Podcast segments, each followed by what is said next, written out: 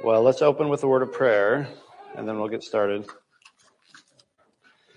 Our gracious God and Heavenly Father, we thank Thee for this beautiful Lord's Day. We thank Thee for the opportunity that we have to be here uh, to learn from uh, the men that you have provided to teach us. We thank you for our pastors and we thank you for uh, the wisdom that you have given to him. And we pray that you would strengthen him as he prepares to preach uh, to us this morning. Uh, we pray that you would prepare uh, on his lips the words that you have prepared for him to speak. And we pray that he would be able to say, Thus saith the Lord. We pray that as we study family worship this morning, that you would remind us of our um, responsibilities to you to teach our children. Uh, to remember you, to remember all that you have done for us. We pray that you would bless us in our conversation this morning. In Jesus' name we pray. Amen. So, Pastor Ba a few weeks ago asked me to preach, or not preach. I'm not a pastor, not ordained, uh, to teach about family worship. Um, and something that we've been doing in our family for a while, and I know that a, a lot of the families I see out here are doing it as well. Uh, so I would love to hear from you at the end if you have any advice for other families. Uh, this is also being recorded, so other people who might be listening, um, on how how you do it in your families, how it has worked. Um, but first of all, just so that we're all on the same page about what we're talking about. Family worship, as I will refer to it here in this lesson, um, is a simple daily time of family, uh, in the family, where we pray, where we read God's word, and where we sing. Uh, there's a lot of other components that you could add or take away, um, but those are the three components that I'm talking about. So this is daily time in your family, um, reading God's word, praying, and singing together as a family. Um, Pastor McNeil, I don't know if you've heard it, but there's a on the website there's a, a series of parenting lessons from 2011, I believe, more than a decade ago. Um, and Pastor McNeil talked in one of those lessons about what he called family devotions. Same thing. So if you've heard him talking about that or Pastor Bob talking about family devotions, same sort of thing. Um, the Westminster Confession of Faith states that God is to be worshiped everywhere in spirit and in truth as in private families daily, and in secret each one by himself. So more solemnly in the public assemblies, which are not carelessly or wilfully to be neglected or forsaken, when God, by his providence, calleth thereunto. So the confession um, from the 1600s talks about the importance of us gathering together as a family each day to worship God. Um, uh, let's see. So the one of the biggest points that I want to talk about, and I was preparing this for the last few weeks, it really stuck out to me in God's word about how much He focuses on the aspect of remembering, who remembering who God is, remembering what He has done for us, and that is our responsibility as parents to teach these things to our children. Um, but first, I want to I want to mention a quote from John Bunyan, who wrote around 350 years ago. Um, Many Christians live and work in this world as if their Christianity was a low priority in life and this world and its pleasures were all important. When indeed the things of this world are fleeting, and Christianity is the one thing that we need most. And this quote has stuck with me because this, you know, again, 350 years ago, this is before we have a lot of excuses as families nowadays about why we can't gather for family worship, why we can't do this or that together as a family um, smartphones, television, video games, travel, commutes, busy lives, children's sports leagues, world responsibilities, business commitments, social media, social engagements, et cetera, et cetera. So these are all excuses that we have. Even 350 years ago, John Bunyan saw this. And even, I mean, you read Proverbs, Solomon saw this, right? We have, there are other things in our lives that are more important than God. And that must not be. Um, the tools that God has given us, the opportunities that He's given us are not the problem. It's what we prioritize. Um, so in his book, and I brought a bunch of books here, and I will show these to you, but I want to, um, one book that, that Brittany and I read, it came out in 2007, so it had a huge, this is, which is the year Brittany and I were married, it had a huge impact on our formation as a family. Um, he, uh, Reverend Voddie Baucham writes that we will prioritize what we want our children to learn, what we want them to grow up to be. Um, do we want them to be um, major league sports players or something, then we're going to make sure that we prioritize their tryouts, their practices, their, you know, everything that they need to do to become professional sports players. Do we want them to be, to take after us in our careers? Do we want them to be carpenters or editors or whatever it might be? Then we're going to teach them what, what they need to know to do that, right? These are, this is how we organize ourselves as a family. Last week, in fact, um, Elder Sodoma said that we can't expect our children to do what we want them to do without providing them a framework for learning that information. Their children just aren't born knowing how to do certain things. Um, but to quote Dr. Baucham in his book, if our family exists to glorify and honor God and to lay a biblical foundation in the lives of our children, then we must not allow anything to interfere with our commitment to family worship, prayer, and Bible study. Do I want my sons to love God with all their hearts, mind, soul, and strength, and their neighbors as themselves? Do I want them to honor their Creator with their whole being? Then, if I do, then I must prioritize instruction and discipleship. Now, of course, I can't guarantee these things. I can't guarantee that my children or that my actions will result in my children turning out the way that I want them to. Um, but I must answer the call that God has given me. All of us must. Uh, to, to, be the spiritual head of my family and to train up my children in the way they, that they should go. Not, as J.C. Ryle once wrote, um, in the way they desire to go. Which brings us, again, back to family worship. Joel Beeke, Dr. Joel Beeke, an excellent discussion on family worship that you can find on his website. It's an hour long interview that I would recommend watching just because he lays out all the kind of the hows and whys of family worship. Um, he tells fathers simply to man up and do it. And that's that I want to be my principal um, advice today is just to start doing it. If you're not doing it already, start do it, commit to it. We'll talk more about this later in the hows and whys of family worship. But just to, to start it, to commit to it, and to do it every single day. Um, so, but going back to the Bible, a couple weeks ago, Elder Sonoma read in his, in his lesson on parenting from Deuteronomy 6, and that is an excellent passage to remind us as parents of our responsibilities to teach our children. Um, so, I'm sure you remember the passage, um, but let's start in Deuteronomy 6, verse 12. You can turn there if you want, um, and I will read just starting in verse 12. So, why, when Moses is giving instruction to the people from God, he talks about we must teach our children as we, when we get up, when we lie down, when we're walking in the way, these things, we must be teaching our children constantly. Why do we do that? Um, Deuteronomy 6, verse 12 says, Take care lest you forget the Lord who brought you out of the land of Egypt, out of the house of slavery. It is the Lord your God you shall fear. Him you shall serve, and by his name you shall swear. You shall not go after other gods, the gods of the people who are around you. For the Lord your God in your midst is a jealous God, lest the anger of the Lord your God be kindled against you and he destroy you from off the face of the earth. Um, Pastor Ba, in a sermon last week, when we were talking about slavery, he said that God wanted his people to be different from the people that, that were surrounding them, uh, including the heathen Egypt that they had just left. And that started with remembering God, who he was, and what he had done for them um, forgetting God and what he had done was the sure path to following after the other gods. You know, whatever gods might be in their midst, whatever gods might be in the people that surround them, going after them because you forget who God is and what he has done. Um, in fact, in the Ten Commandments, which we say every Sunday, uh, parts of it, God says, I am the Lord your God who brought you out of the land of Egypt, out of the house of bondage. Um, earlier in Deuteronomy 4, Moses, just, just before receiving the Ten Commandments, uh, or just before he delivers them, uh, Moses says, For what great nation is this that has a God so near to it as the Lord our God is to us, whenever we call upon him? And what great nation is there that has statutes and rules so righteous as all this law that I set before you today? Only take care and keep your soul diligently, lest you forget the things that your eyes have seen, and lest they depart from your heart all the days of your life. Make them known to your children and to your children's children. How on the day that you stood before the Lord your God at Horeb, the Lord said to me, Gather the people to me, that I may let them hear my words, so that they may learn to fear me all the days that they live on the earth, and that they may teach their children so. We have the command here to teach our children so that they remember God and not turn away from Him toward other gods and a life of service to self. We must teach our children to remember who God is in your, I don't know if you got a handout, but I listed a few passages in there that you can turn to. I'm not going to read through all of them, um, but just there are a few in there that that kind of reiterate the same point. Um, the last major passage I want to talk about in this section is Psalm 78, which is beautiful in its instruction to uh, parents to teach their children. Um, Psalm 78 uh, begins with Asaph writing, "Listen, O my people, to my instruction; incline your ears to the words of my mouth."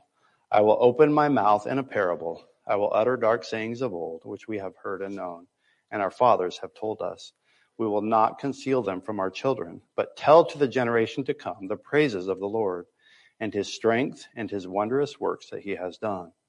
For he established a testimony in Jacob and appointed a law in Israel, which, which he commanded our fathers that they should teach them to their children, that the generation to come might know, even the children yet to be born, that they may arise and tell them to their children, that they should put their confidence in God and not forget the works of God, but keep his commandments and not be like their fathers, a stubborn and rebellious generation, a generation that did not prepare its heart and whose spirit was not faithful to God.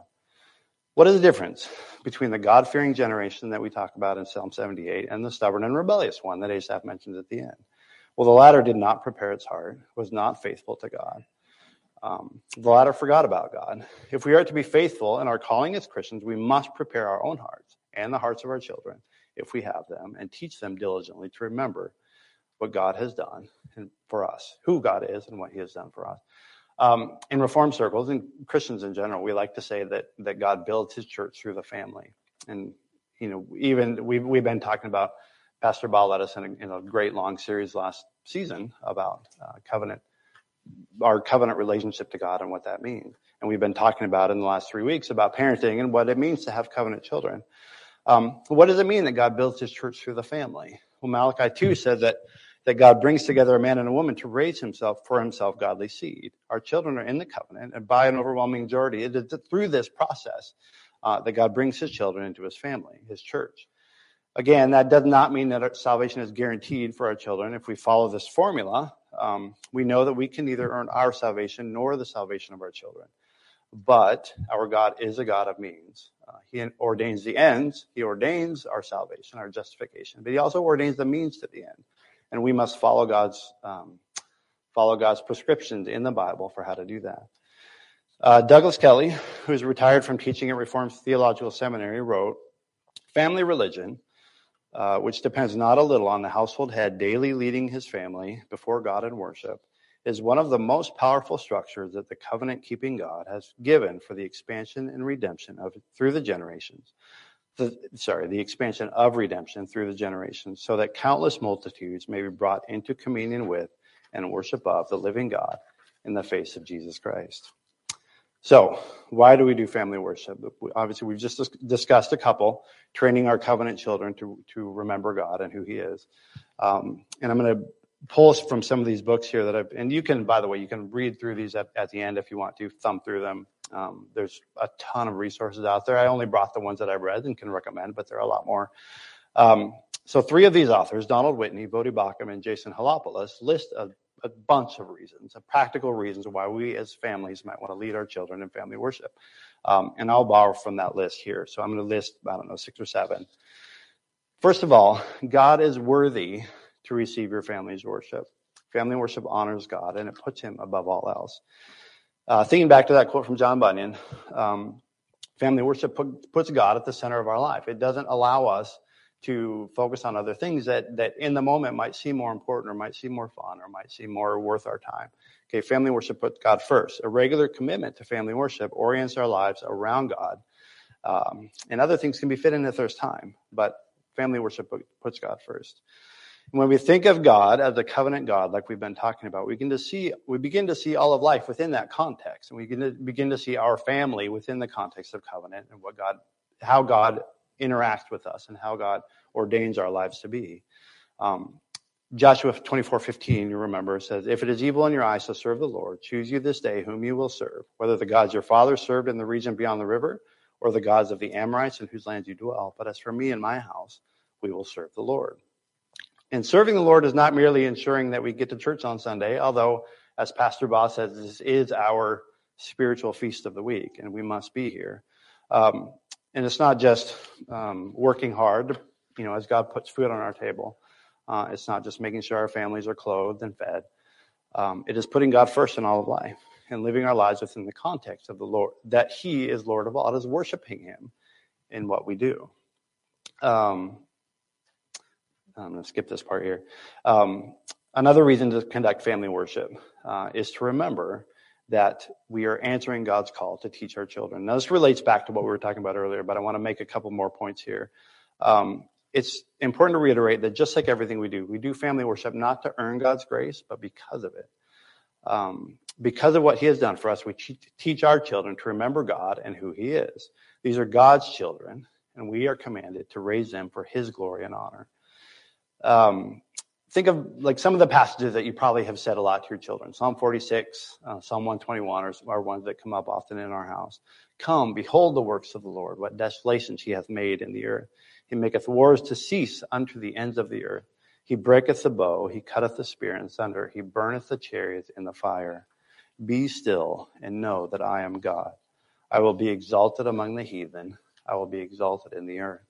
The Lord of hosts is with us. Or Sean actually turned me on to a, um, a uh, I think it's Christian Standard Bible. He turned me on to a, a, version last year that talks about the Lord, instead of Lord of hosts, it says the Lord of armies, which I think is a beautiful way of thinking about that. Um, our God is the Lord of armies. Our, the Lord of armies is with us. The God of Jacob is our refuge. Uh, Psalm 21, I will lift mine eyes up unto the hills, from whence cometh my help. My help cometh from the Lord, maker of heaven and earth. What a mighty God we serve. What an awesome God. But despite that, we as people have a problem with forgetfulness. If we don't stay in the Word, if we don't stay in worship of God, we are going to forget. This is a history, I mean, read through the Bible, there's a history of God's people from the beginning of time. Um,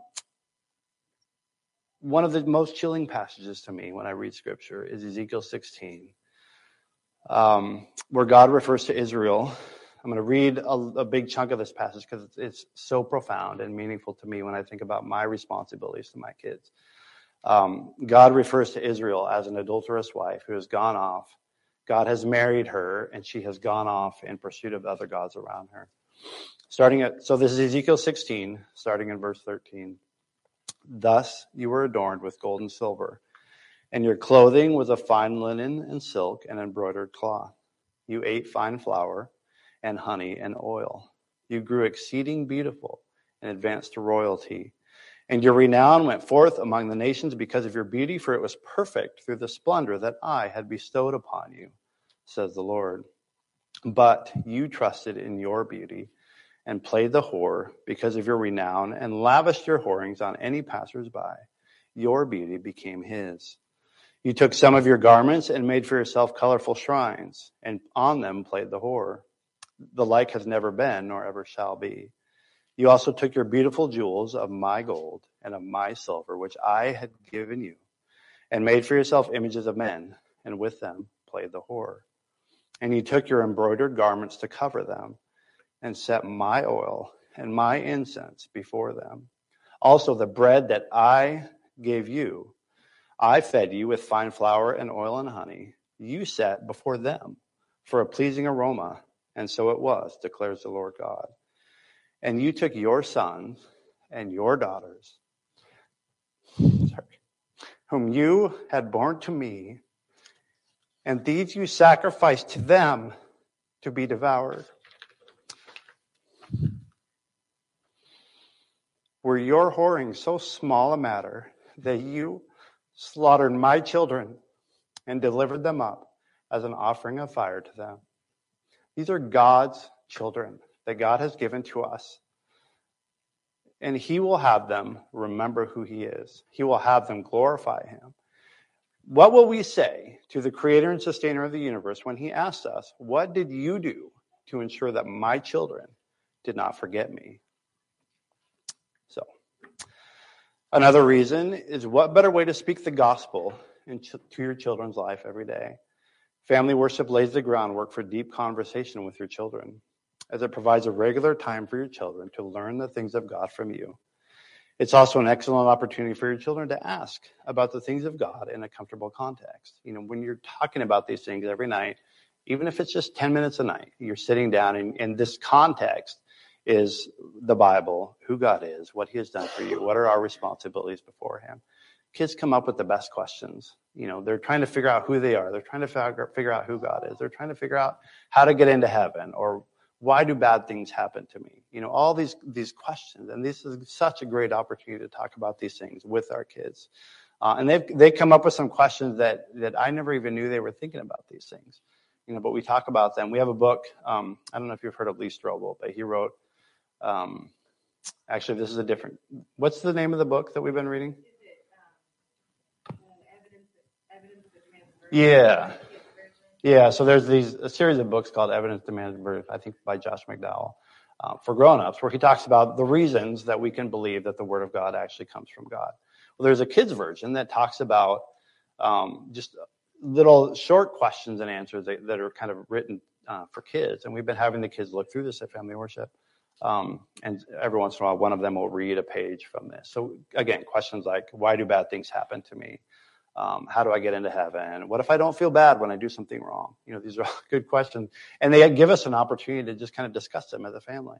Uh, the other night, one of our kids said, well, I've done so many bad things in my life. There's no way I'm ever getting into heaven. And it's just such a great opportunity to talk about, well, how do we get into heaven? What does it look like? Have I done bad things as a parent? You know, am I getting into heaven because I've done bad things? You know, and we were able to have these really profound conversations with our kids just because of the context that we, that, um, of sitting down together and going through God's word together. Um, family worship also binds your family together. Um, one of the authors here, Jason Helopoulos, in his book on neglected grace, which talks about family worship, uh, he writes that no matter what else we do or don't do as a family, the most important thing that marks us as a family is that we are a worshiping family, enjoying Christ and seeking to follow him. There are a lot of things that we do as a family. You know, we go hiking, we go camping, we travel, we, you know, play catch in the park together. There's a lot of things that we do and that we enjoy doing and that are good for us to do. Um, but number one, we want our family to, to think, we want our kids to think when they think about who are we and what do we do? Well, they, we want them to know that we worship God. We want them to know who God is. We don't want, you know, if you read through Kings, at the end of so many of those Kings, it says, and he didn't do, you know, what God told him to do, but he did like his fathers before them, right? This is not what we want our family legacy to be. Uh, another reason to do family worship is that your children can see the ongoing positive spiritual example of their parents in real life. It also reinforces spiritual headship in the home as the father leads his wife and his family before God's throne. And in the same vein, you are providing a workable, reproducible example to your children of how to have a distinctively Christian home when they start a home of their own. I don't know if I know a lot of you are doing family worship. I don't know if you did family worship growing up in your families. We did not in our family. We had a different, you know, my parents were both Christians and they encouraged us to do, you know, personal daily quiet time and these sorts of things, but we never gathered together as a family to sit together and worship God. Um, so that doesn't mean that, you know, if you didn't grow up doing this, that you can't do this now. But I do believe that as our kids grow up in the family doing family worship and it becomes such a routine that I'm hopeful that when they get married and they have children of their own, even by themselves, you know, you can do family worship as a single person. And then when you get married, you can do family worship with your spouse. You don't need to have children to do family worship. Um, but when you do have children and you teach them the ways of God day by day by day by day, Lord willing, when they have children of their own, that's going to be a family tradition, right? You know, you have traditions around Christmas, you have traditions around Easter or New Year or whatever it might be.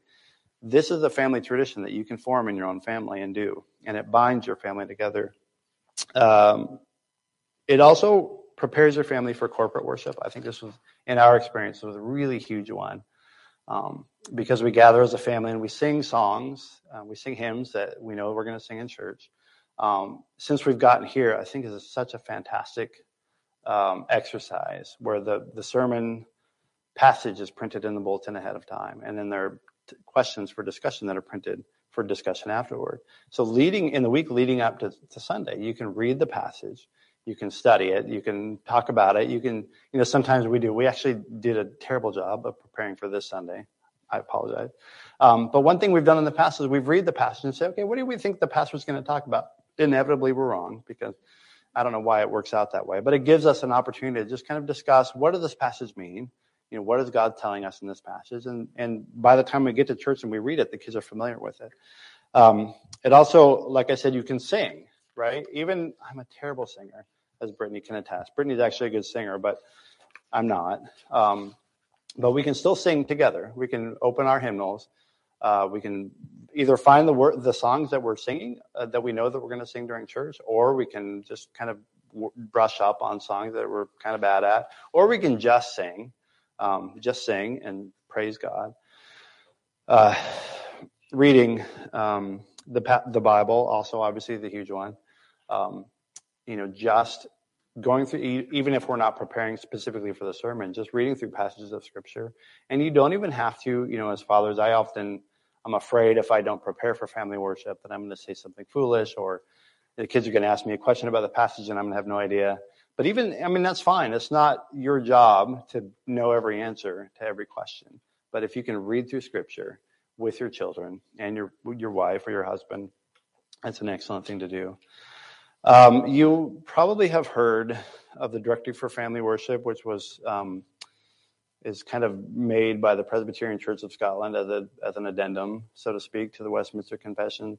Um, it's I listed it in the recommended reading. It's worth taking a look at. It's really short. Uh, just gives a little bit of meat on you know how and why families ought to conduct family worship. Um, but I wanted to, in addition to that, so John Knox. I'm going to offer a couple quotes here about preparation for family worship and what our kind of the church ought to look like in our home. Uh, John Knox in the 1500s, before the Westminster Confession, obviously, wrote to exiles in Geneva Within your houses, you are bishops and kings. Your wife, children, servants, and family are your bishopric in charge. Of you it shall be required how carefully and diligently you have instructed them in God's knowledge, how you have studied to plant virtue in them and repress vice. And therefore I say, you must make them partakers in reading, exhorting, and in making common prayers, which I would in every house were used once a day at least. Uh, in the next century, Jonathan Edwards wrote, and if you've ever talked to Charlie Montes, you've probably heard him say this at, least once. I've probably heard it a hundred times. Um, every Christian family ought to be, as it were, a little kirk or a little church. Now, obviously, that does not mean that family worship replaces corporate worship. Never. Absolutely not.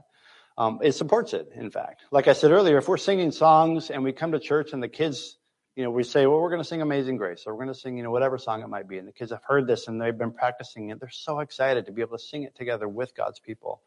Um, or, you know, when they hear the passage read and they're familiar with it, it's super exciting uh, for them. Um, but it also teaches them, you know, during the week, it teaches them to sit still, to sit quietly, to, to have reverence for the Word of God, to have to be able to sing together. You know, kids are often shy about singing, and and by the way, don't in any of this, don't think that we have it perfect at our house. Our kids goof around, they don't pay attention, they don't listen, they don't participate. You know, it's it's often it's really a, a struggle. But I know that it means something to them too, even if they're not. You know, we're, we're reciting a Bible verse and they're just kind of sitting there with their mouth shut.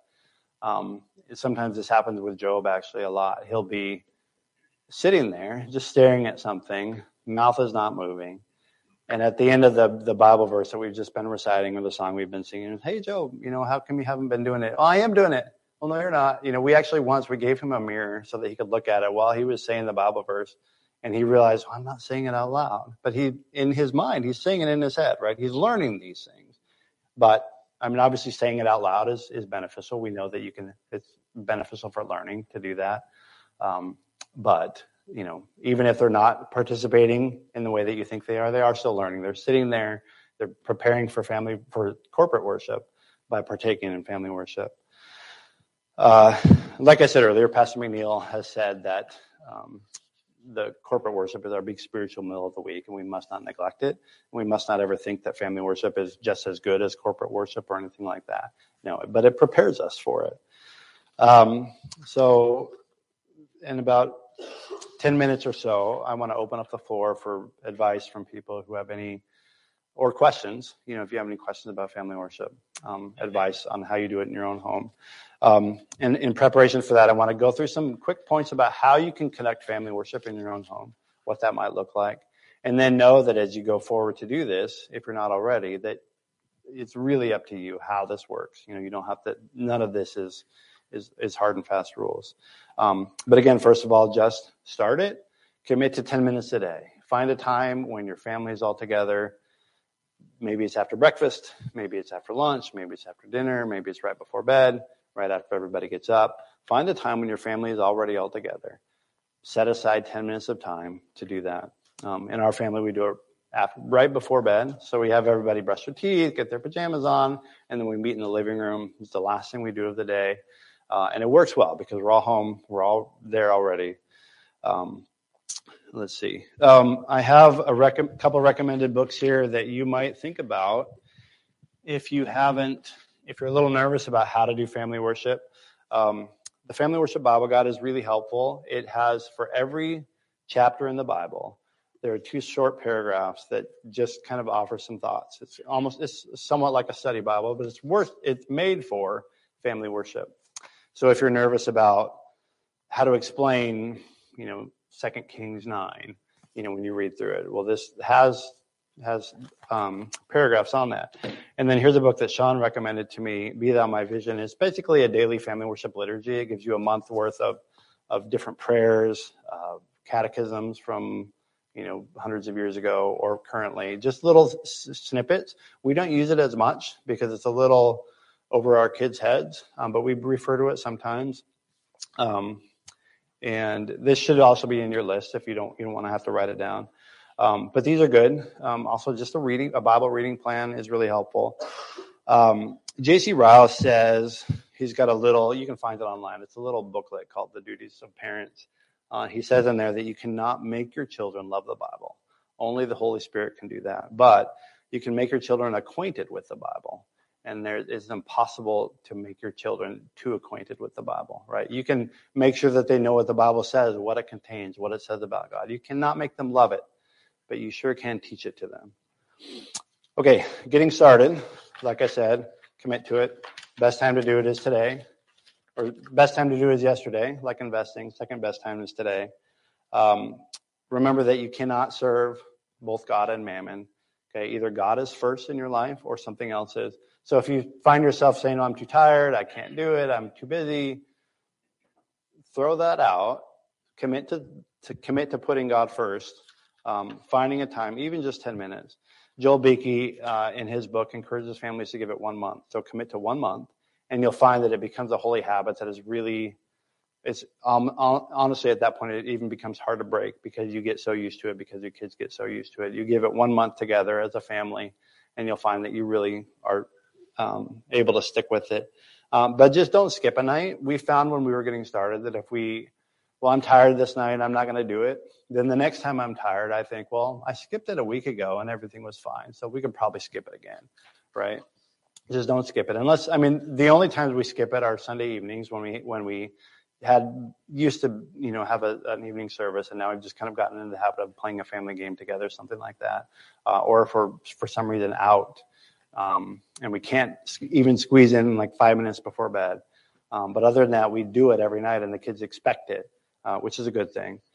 Um, there are some objections to family worship that people often bring up, like tired, like not being able to sing. Um, you know, and you can find in, in any of these books, I would recommend reading.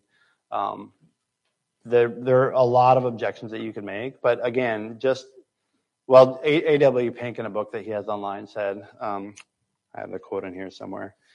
Uh, it says, uh, well, I'll find it eventually, uh, right after I'm needing it. Um, but basically, what he says is skills are are um, improved not by neglect, but by use. So if you can't sing, sing more, not less, right? If you can't pray, pray more, not less, because you're not going to get better at it by not doing it. Um, And let's see. Oh, another another quote. So this is from another book, J.W. Alexander. You can find it online because it's 150 years old or something. So it's in the public domain.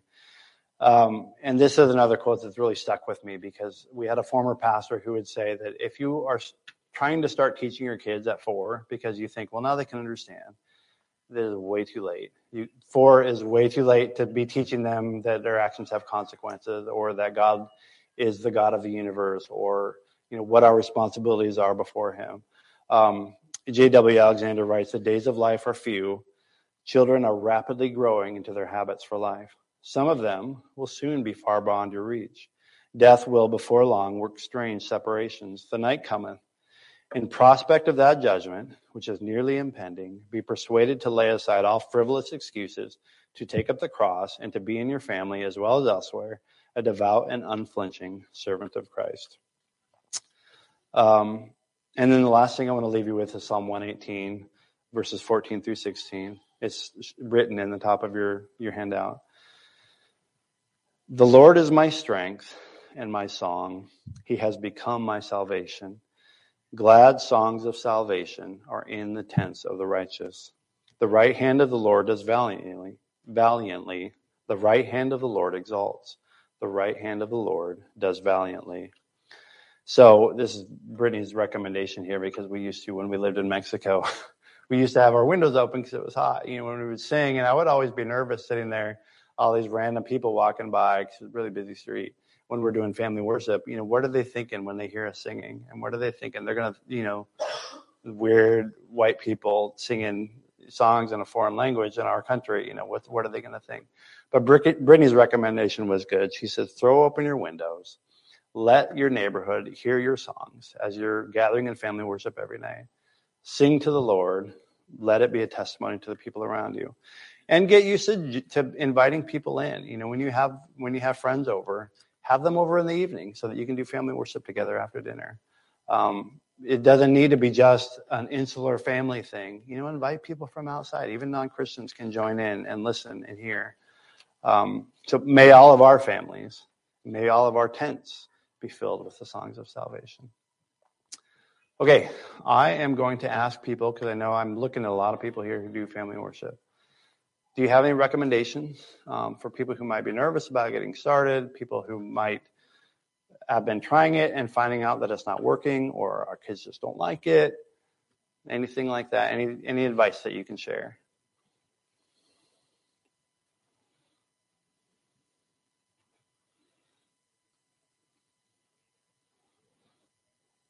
Uh, yeah, Charlie. Uh, a comment and then a recommendation.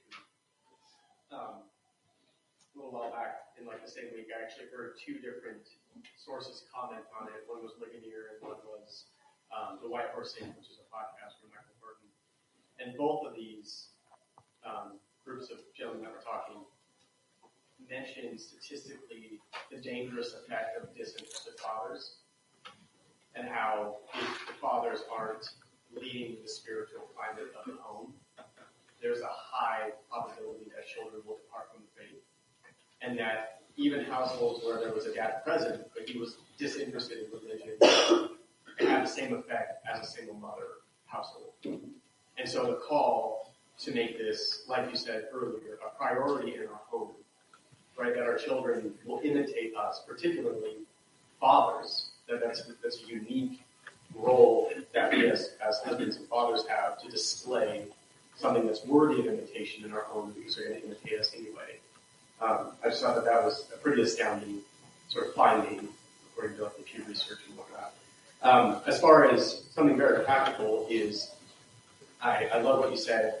Um, I remember starting and, and tending to like overthink it, and I needed to have this really long and thoughtful uh, sort of thing prepared, when in reality, making sure that it was just really age appropriate and simplified um, was the best course. And so for the longest time, we would merely read a chapter. It was either a psalm or, or something that was narrative, because the kids couldn't really quite understand prophecy, you know, and, you know, the more difficult parts of scripture. Um, and then we would just follow up with the Lord's Prayer over and over so we could memorize it and a hymn of the month. Um, so my recommendation would be to prioritize the simplicity of it in your home. It can always grow into more as children get older and discussions get longer. But if you're just starting, and like you said, we should start now. Simplicity, I think, is, is something worth considering. Yeah, that's really good advice. Thank you, Charlie.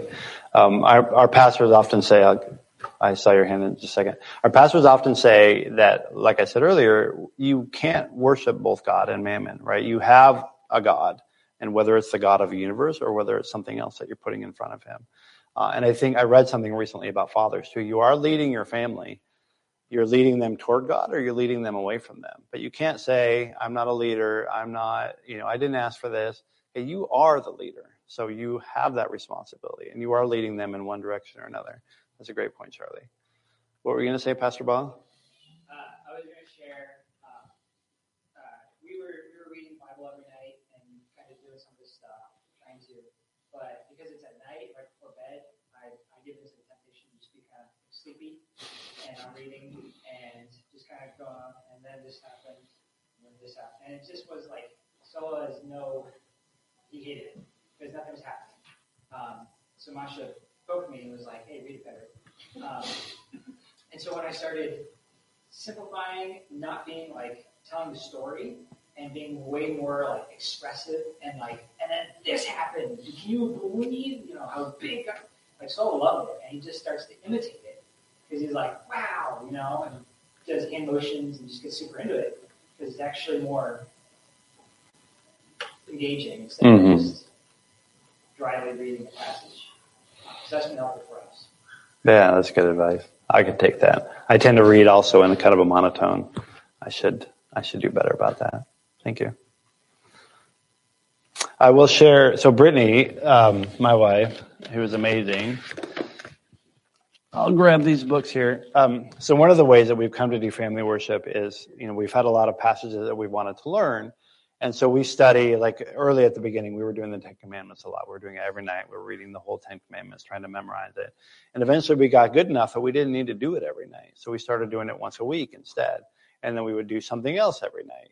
Um, and so eventually over time that built up into a binder that we have where we, um, that Brittany put together. Uh, so there is, so these are all the songs and, and hymns that we're learning, but there's, she's, it's divided by, so there's a daily section, which is the stuff that we're doing every day. Uh, there's a Monday and Tuesday and Wednesday for every day of the week. So songs that we sing, doxologies, um, Bible verses, other songs um, that we do every Wednesday or whatever. And then depending on the day of the month, so there's you know other songs that we do or catechism questions that we've learned and but also need to remember um, that we do once a month. And that's that's has been in our family a huge help because I don't need to prepare what are we going to learn? What are we going to do? You know, all this stuff. Um, every day, we just open the binder and say, okay, here we're now remember, you know, who is God, and you know, we can ask these questions of the kids, and hopefully they remember, and they probably don't, you know, and we need to rehash them. Um, but that's been a big help for us. We also have ones that we kind of um, that Brittany has made um, for the Christmas season. You know, for Advent, we talk about, you know, there's different songs that we sing, different different passages that we read through, stuff like that um, that's been a big benefit in our family. And as a way of simplifying, like Charlie said, um, the system, you know, so we don't need to make it over. I mean, this sounds complicated, but in reality, once you get it done, it's, it's kind of simple. Um, I've read a lot of things where people just say, just, I mean, all you need to do is 10 minutes. Read a chapter, read a paragraph of scripture, sing a song, pray. Um, and prayer can be a thing that we tend to forget. So make sure you pray. Um, make sure you teach your children to pray. Make sure you give them the opportunity to pray at family worship. Um, because then they get used to, to praying. And some are going to be more shy than others, but every kid can pray, right? And you can teach them how to do that. Uh, any other comments before, or thoughts before we close or questions? Yeah, Elaine? Never underestimate the power of prayer. You ask God to give you what you think you need to do this, to start this. And it's amazing that He would, you know, obviously answer that in the affirmative, because it's so according to His will. So if you don't feel like doing it, ask God to make you feel like you want to. And He does. Mm-hmm. Yeah, that's great advice. That. Thanks, Elaine. Brittany? I was just gonna add, it's similar to the kids having a training ground for learning to pray or learning how to sing.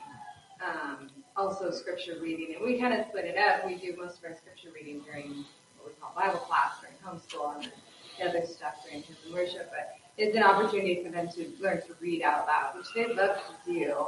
Um, they love to have the floor, but one of our kids would speed reads or something, and so it became apparent as he was reading out loud that he would drop the first few words. And so with practice, he's learned to, he didn't even realize he was doing it, but he's learned and he's gotten better. And all of them have gotten better at reading out loud. So that someday when they're at a Bible study or something, they're not embarrassing themselves, stumbling over the words, and they know how to pronounce the words. It's good practice for that. Good advice. Thank you. Yeah. I also want to add that um, I think the beauty that I started seeing come out of, our, for instance, our family worship is uh, how flexible you can be to cater towards your family because you know what stage they're in, how they get excited about things, you know, their favorite song. Um, it makes it, I feel like, a lot more freeing than um, I think often we feel like a pressure that it needs to look a certain way or needs to feel a certain way or there needs to be a certain level of volume. But all that, you know, like it's one thing when you're in corporate worship, but when you're with your family, you can really bless your family by, you know, making it a little more open towards them. And, and Yeah. Yeah. So I, I feel like you can take on different cultures too. It, it's it's a beautiful. Absolutely. Yeah, that's great advice. Thank you. Charlie? I want to piggyback on that in, in something that is, I hope, helpful is that um, it might be worth reflecting on, in and of ourselves in our homes, the recovery of mirth, of gladness in these situations, because, you know, something that's very adjacent to Ephesians 6 4, fathers not provoking your children to wrath, is, is also don't, you know, bring them up in exasperation, right? So family devotion time should be a glad time of rejoicing and pleasant, you know, making sure to be careful that we're not seeing with like the sheriff, uh, policing only behavior um, rather than trying to get after the hearts of our children with God's very great promises and His mighty deeds. Um, and and that leads to making my second point, which is one of the greatest gifts that we can give our children in family worship time is the gift of repentance, and that is our own repentance. Um, leading in that way. Yeah. Yeah, excellent. That's good. Uh, and obviously that's a lesson for all of life, but especially at family worship. One of the, one of the, um, the objections that people often raise, at least according to the books that I read, is, is, well, I can't do, I can't lead family worship because I just yelled at my kids or I just yelled at my wife. So there's no way I could sit in front of God and do family worship. Well, it's a great opportunity to repent. You know, you must repent. So do it now. Do it in front of your kids whom you sinned against and go before God, pray, you know, and lead your family in that, that example. That's a great idea. Anything else? Yeah. Just start, and then when you fail, start again. hmm Life is long, and you can see these change. It, it, you know, we get in habits of it's consistent, and then it's just, you know, and it's just coming back at it. You know, live your family, not to walk away from this again. Just keep doing it. hmm Yeah, absolutely. Definitely points to the importance of the father being the leader. Mhm. So there's either to Christ or away from Christ. An example, my one of my sisters-in-law, Christian family, but dad was kind of moving off, you know, the things were suiting. And his wife told him, she said, "You know, if you're going to hell, you're taking us with you." As a, it's an enormous responsibility that we forget because we think, you know, we're tempted to serve ourselves instead of God. That's a great advice. The, um, the responsibility is, you know, it's, I was thinking about what Charlie was saying just a minute ago about that mirth that you bring to family worship. Um, you know, and, and sometimes I have a tendency to go the other way and, and to, you know, my kids are goofing around and I'm kind of angry because we're going before the God who created all things and who sent his son to die for me and you. And how can you goof off in this sort of scenario? Um, so I, you know, I, I try to enjoy it, but also teach them proper reverence and, and, you know, and then I, but then I end up going to where you're going, where I think I'm not fit for these things, you know, and I want, my tendency is to want to just, you know, not do it because, you know, I'm not fit for this job or I'm not, you know, capable of this job. And then I forget that God has commanded that I do this, that God has fit me for it, even if I don't want to see that. Um, that's really good, important reminder. Well, we've got 10 minutes before church. We better close in prayer. Thank you for all of your helpful thoughts. Um, one thing I did want to leave with um, is, okay, well, two things. One, again, if you're single or if you're married but no children, that does not mean you shouldn't be doing family worship and going before God and worshiping Him. Uh, number two, um, if your kids are grown and moved out and you didn't do family worship, think of it as a time to pray for them, to um, set a good example as a grandparent or something. You know, you even if you kids are grown and you didn't do family worship the way that you think you should have, spend time in prayer for them now, like Job did. Um, a, it's an opportunity for us to still take our responsibilities as fathers and husbands to lead our families in that way. Let's close in prayer. Our gracious God and Heavenly Father, we thank you again for your love for us. We thank you for the mercies that you've given us of showing us that we are not fit or that we think we are not fit um, for the jobs to which you have called us, but we know that you have equipped us for these things. And we pray that you would give us the strength to realize that, to trust in you, even when we feel weak, um, to look at you for our strength and not to ourselves. Not to think that we can't do something because we don't feel capable, but that we would look to you and that we would trust in you. We thank you for families. We thank you for your word. We thank you for your covenant. And we thank you for the opportunity and the responsibility to bring our children up in the nurture and admonition of the Lord. We thank you for our church. We thank you for the wonderful joy that we have of being here. And we pray again that you would bless us throughout the rest of this day, that it would be a day of rejoicing, that it would be a day of gladness. we would sing great songs of salvation to you thanking you for all that you have done for us. We pray that you would be with us. We pray that you would forgive our sins, that you would uh, draw us closer to you uh, and closer to our families, and remind us of your great love for us that we did not deserve. We pray that you would help us to see that each day. In Jesus' name, amen.